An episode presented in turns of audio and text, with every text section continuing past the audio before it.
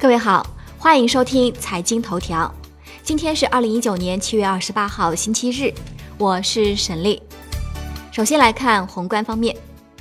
中国六月规模以上工业企业利润六千零一十九点二亿元，同比下降百分之三点一，前值增百分之一点一。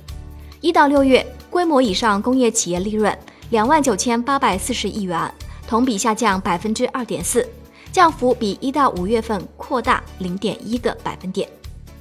统计局解读称，上半年工业利润有所下降，主要是受汽车、石油加工以及钢铁等少数行业的影响。国内股市方面，中证协下发通知，要求主承销商应对参与科创板新股网下询价的配售对象拟申购金额是否超过总资产或资金规模进行实质核查。金融方面，平安银行汽车消费金融中心获批开业，意味着银行业首张汽车金融牌照落地。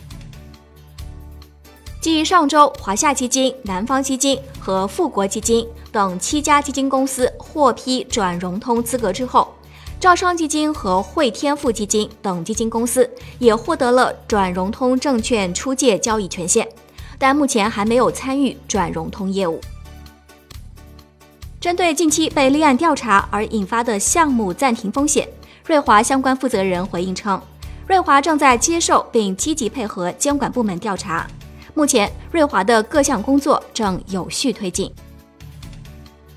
野村东方国际证券拟任总经理孙东青表示，已获批四张筹备牌照，包含经纪业务牌照、资产管理牌照、资营业务牌照和研究咨询牌照，争取在年底开业。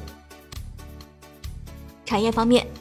字节跳动旗下短视频应用抖音及其海外版本在应用内购收入方面保持高速增长。六月全球收入创新高，达到一千零八十万美元，较去年六月的一百六十万美元增长了百分之五百八十八，较今年五月的九百万美元增长了百分之十九。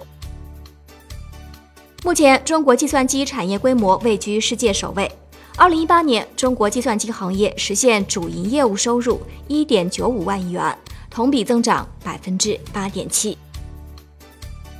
国家医保局局长表示，要建立医保目录动态调整机制。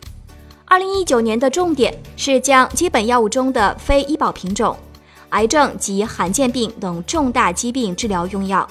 高血压和糖尿病等慢性病治疗用药、儿童用药及急抢救用药等。纳入医保。以上节目内容由万德资讯制作播出，感谢您的收听，我们明天再见。